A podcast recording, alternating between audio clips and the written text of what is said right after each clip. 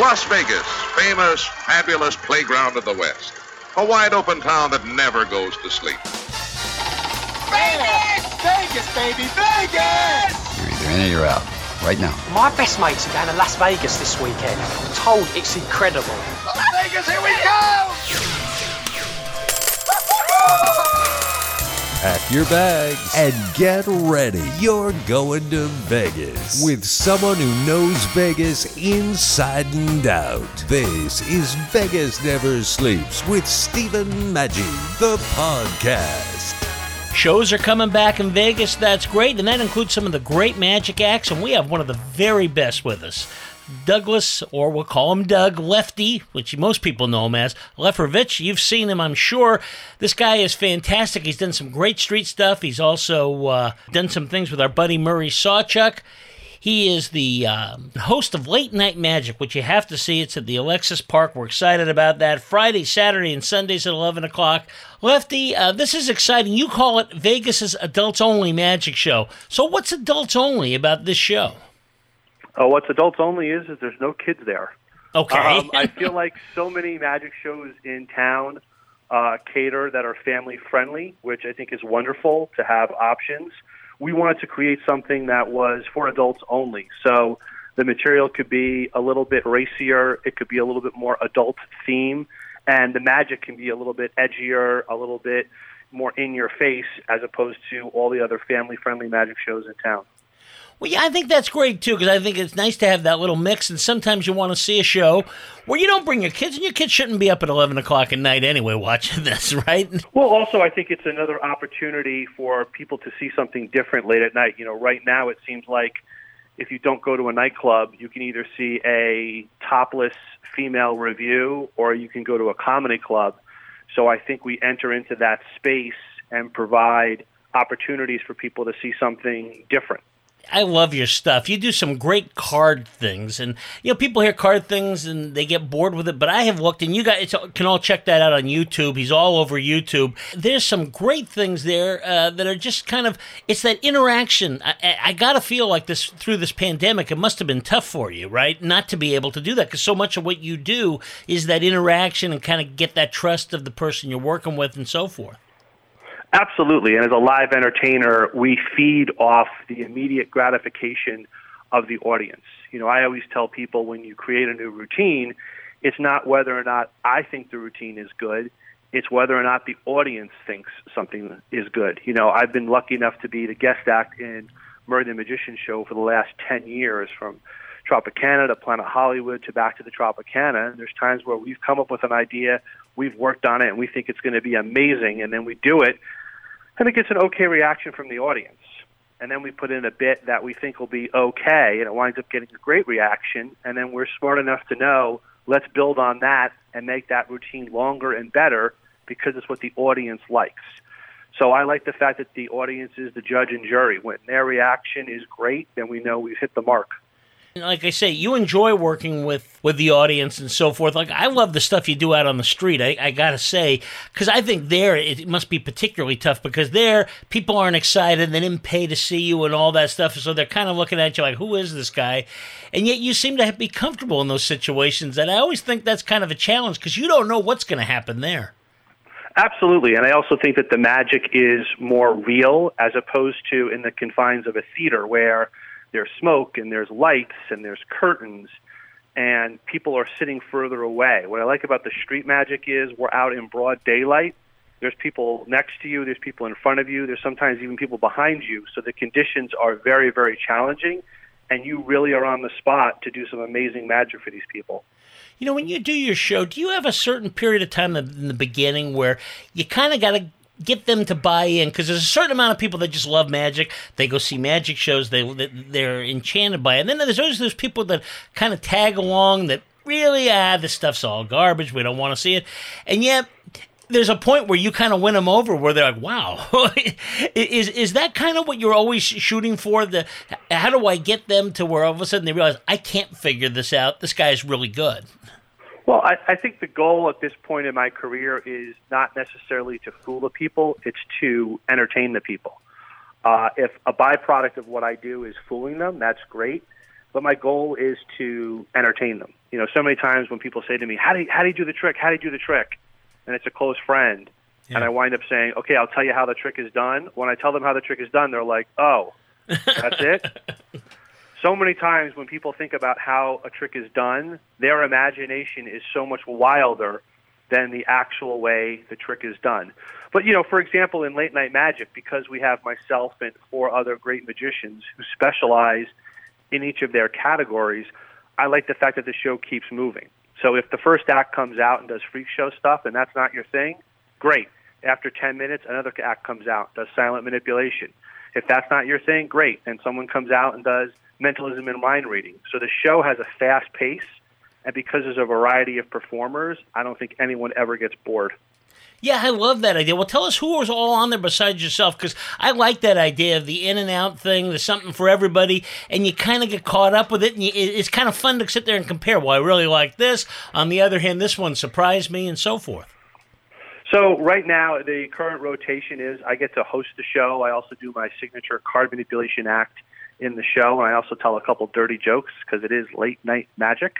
Uh, the first act in the show is a gentleman by the name of John Shaw. He specializes in sideshow freak show things, where he'll take a drill and put a drill in his nose. Um, he does all these crazy sideshow things, and different than the magic you see in the show, everything he does is real. There's actually no trick to what he does. He does everything with his physical ability. We have another magician in the show called Bizarro, and all the magician, all the magic he does, he actually creates, which is very unique in our business. But it's all visual, sleight of hand, cool manipulation to music. We have a female magician named Anna Rose, and she combines mentalism, magic, and hypnosis, and it's very interactive with the audience. So sometimes she'll call on a specific person, sometimes she'll do a bit on stage that everyone in the audience can participate with. We also have a phenomenal dove magician who produces birds out of thin air named Mondre. And then we also have an act from the UK. Her name is Holly England, and she does sleight of hand and illusions. Very cool. It sounds like a lot of fun. I want to know you as a somebody who's been doing this since you were a little kid. Actually, how do you keep working on your craft? Because it isn't like you learn ten different illusions and you do the same ten illusions the rest of your career. Are you always looking for things, or how does that work? Yeah, always looking for new bits. Always looking to refine things, to change them, to get them better. And like I said previously, I think a lot of it has to do with how does it get dictated by the audience, by the audience's reaction. You know, sometimes I'll put together a three minute piece and one part will get a great reaction, and then I wind up taking that part and building upon it to make it the whole three minutes. If that makes sense. Yeah, it does. It does. That actually it does. And again, I think a lot of people don't realize that the tricks are great, you know, and so forth.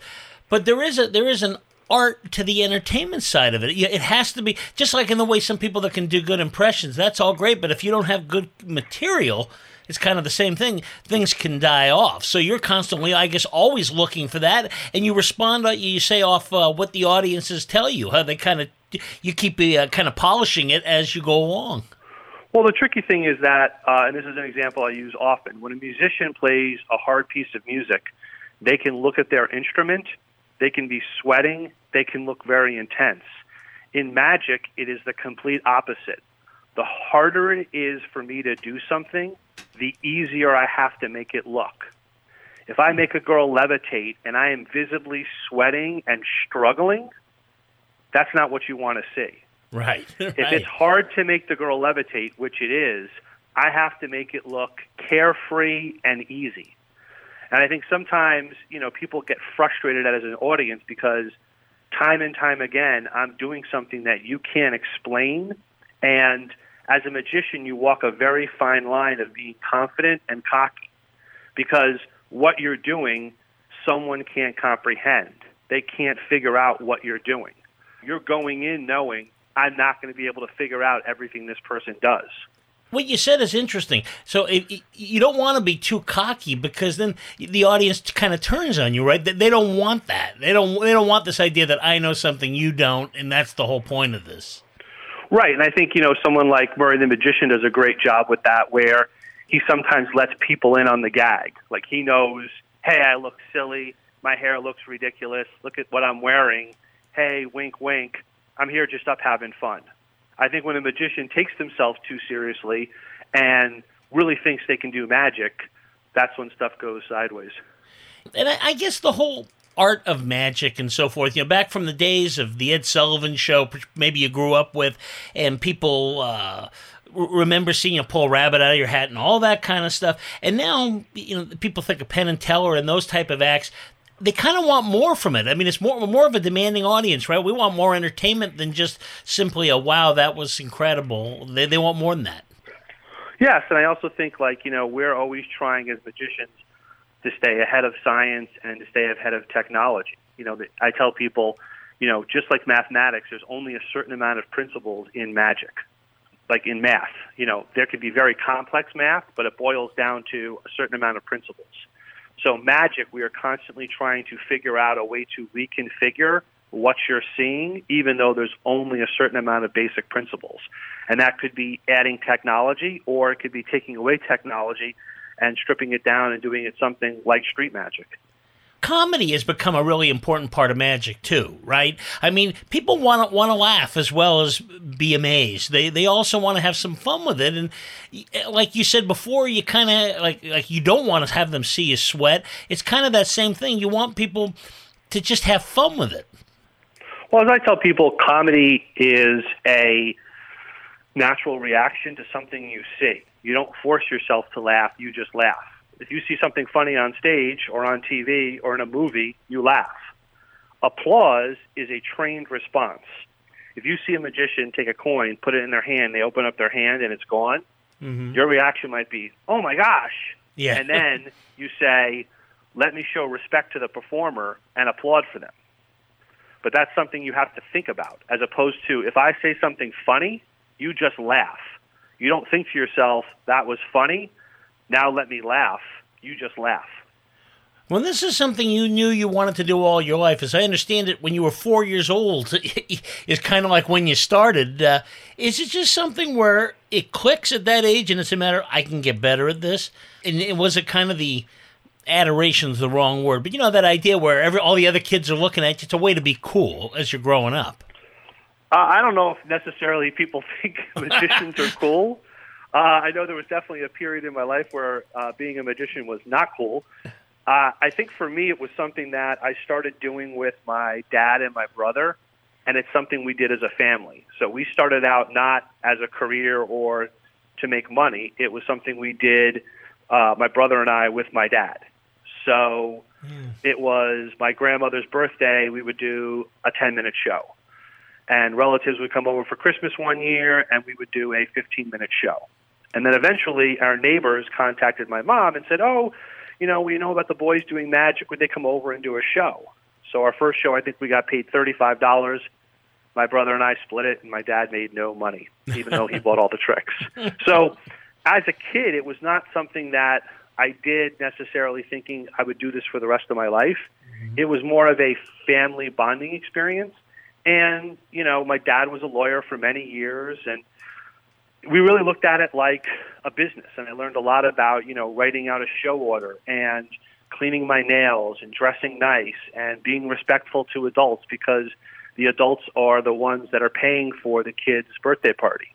So if we did 25 tricks in a 45 minute birthday party, my dad and mom always said we need to do two or three tricks that the kids get, but they're more related for the adults because the adults are the one that are paying for the party. Right, right. So little things like that as a kid, I don't think I necessarily understood, but as I got older, it really made sense.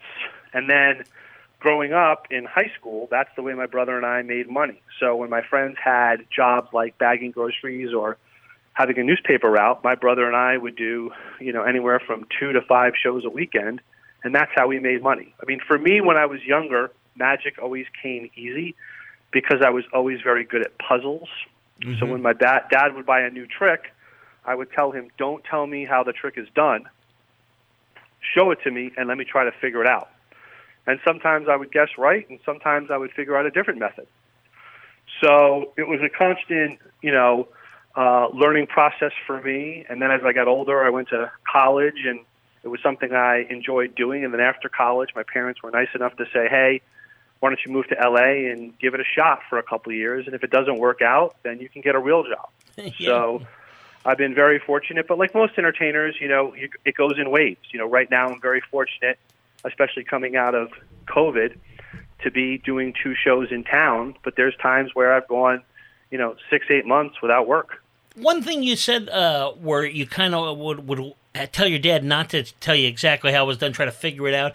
Is that kind of a way of exercising that part of the brain that makes that a little bit more understandable? I mean, once you get it like that, it kind of puts you in a different situation than the average person that doesn't really think about this stuff.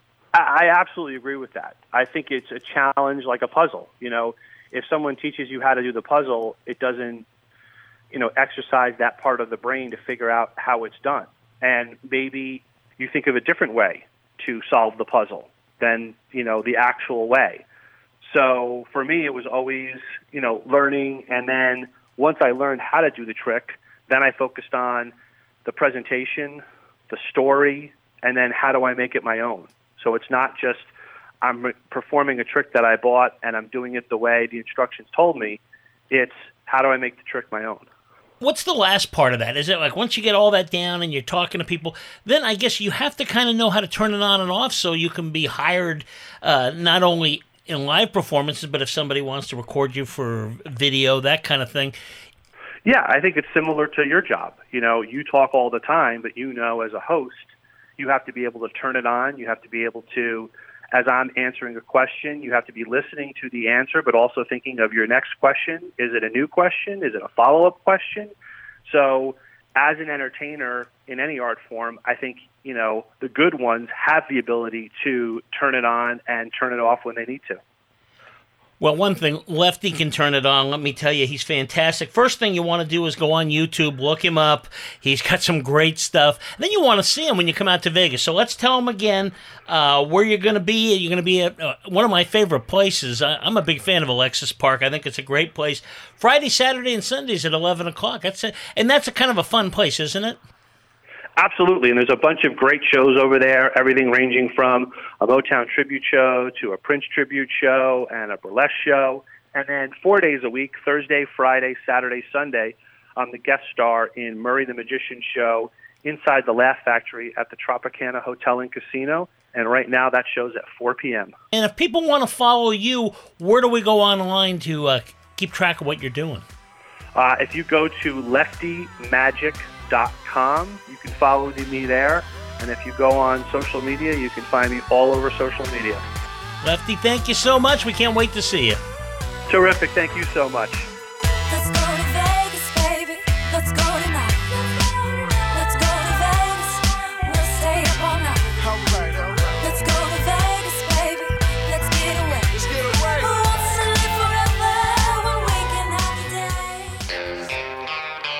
If you love great sound, you'll love Oontz Speakers. Introducing their new Sports Action line, created especially for water sports. Meet Troy, one of the idea guys. When you combine the tech along with these killer new designs, having it by the pool at home or by the hotel, can't go wrong.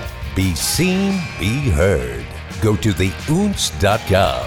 That's T H E O O N T Z.com. Okay, Sean, we need to talk about our training budget. We're spending almost $1,500 per employee each year. What's the plan? Well, ma'am, 42% of companies are saying that e learning has led to an increase in revenue. What does that do about the travel expense? E learning allows employees to learn wherever they are. Then we need to consider the time away from production. I heard that e learning takes up to 60% less employee time than traditional classroom training. Perfect. Let's find a curriculum company, a development company, a learning management software company. Actually, Epsilon XR specializes in end to end learning solutions with tools such as instructor led training, online classrooms, simulations, virtual and augmented reality, and curriculum development. Get Epsilon XR on the phone.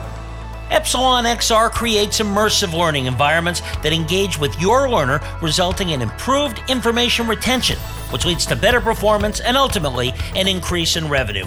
Learn more at elearning.epsilonxr.com. What if every dollar you invested into your training program turned into $30 of revenue? What if your learning program was so engaging that your employees looked forward to annual trainings? And what if you could monitor the success and effectiveness of your curriculum with quantifiable metrics? Go to training.epsilonxr.com. E learning has made each of these scenarios possible, utilizing tools such as virtual and augmented reality, simulations, and online instructor led training provides a safe environment for employees to learn at their own pace.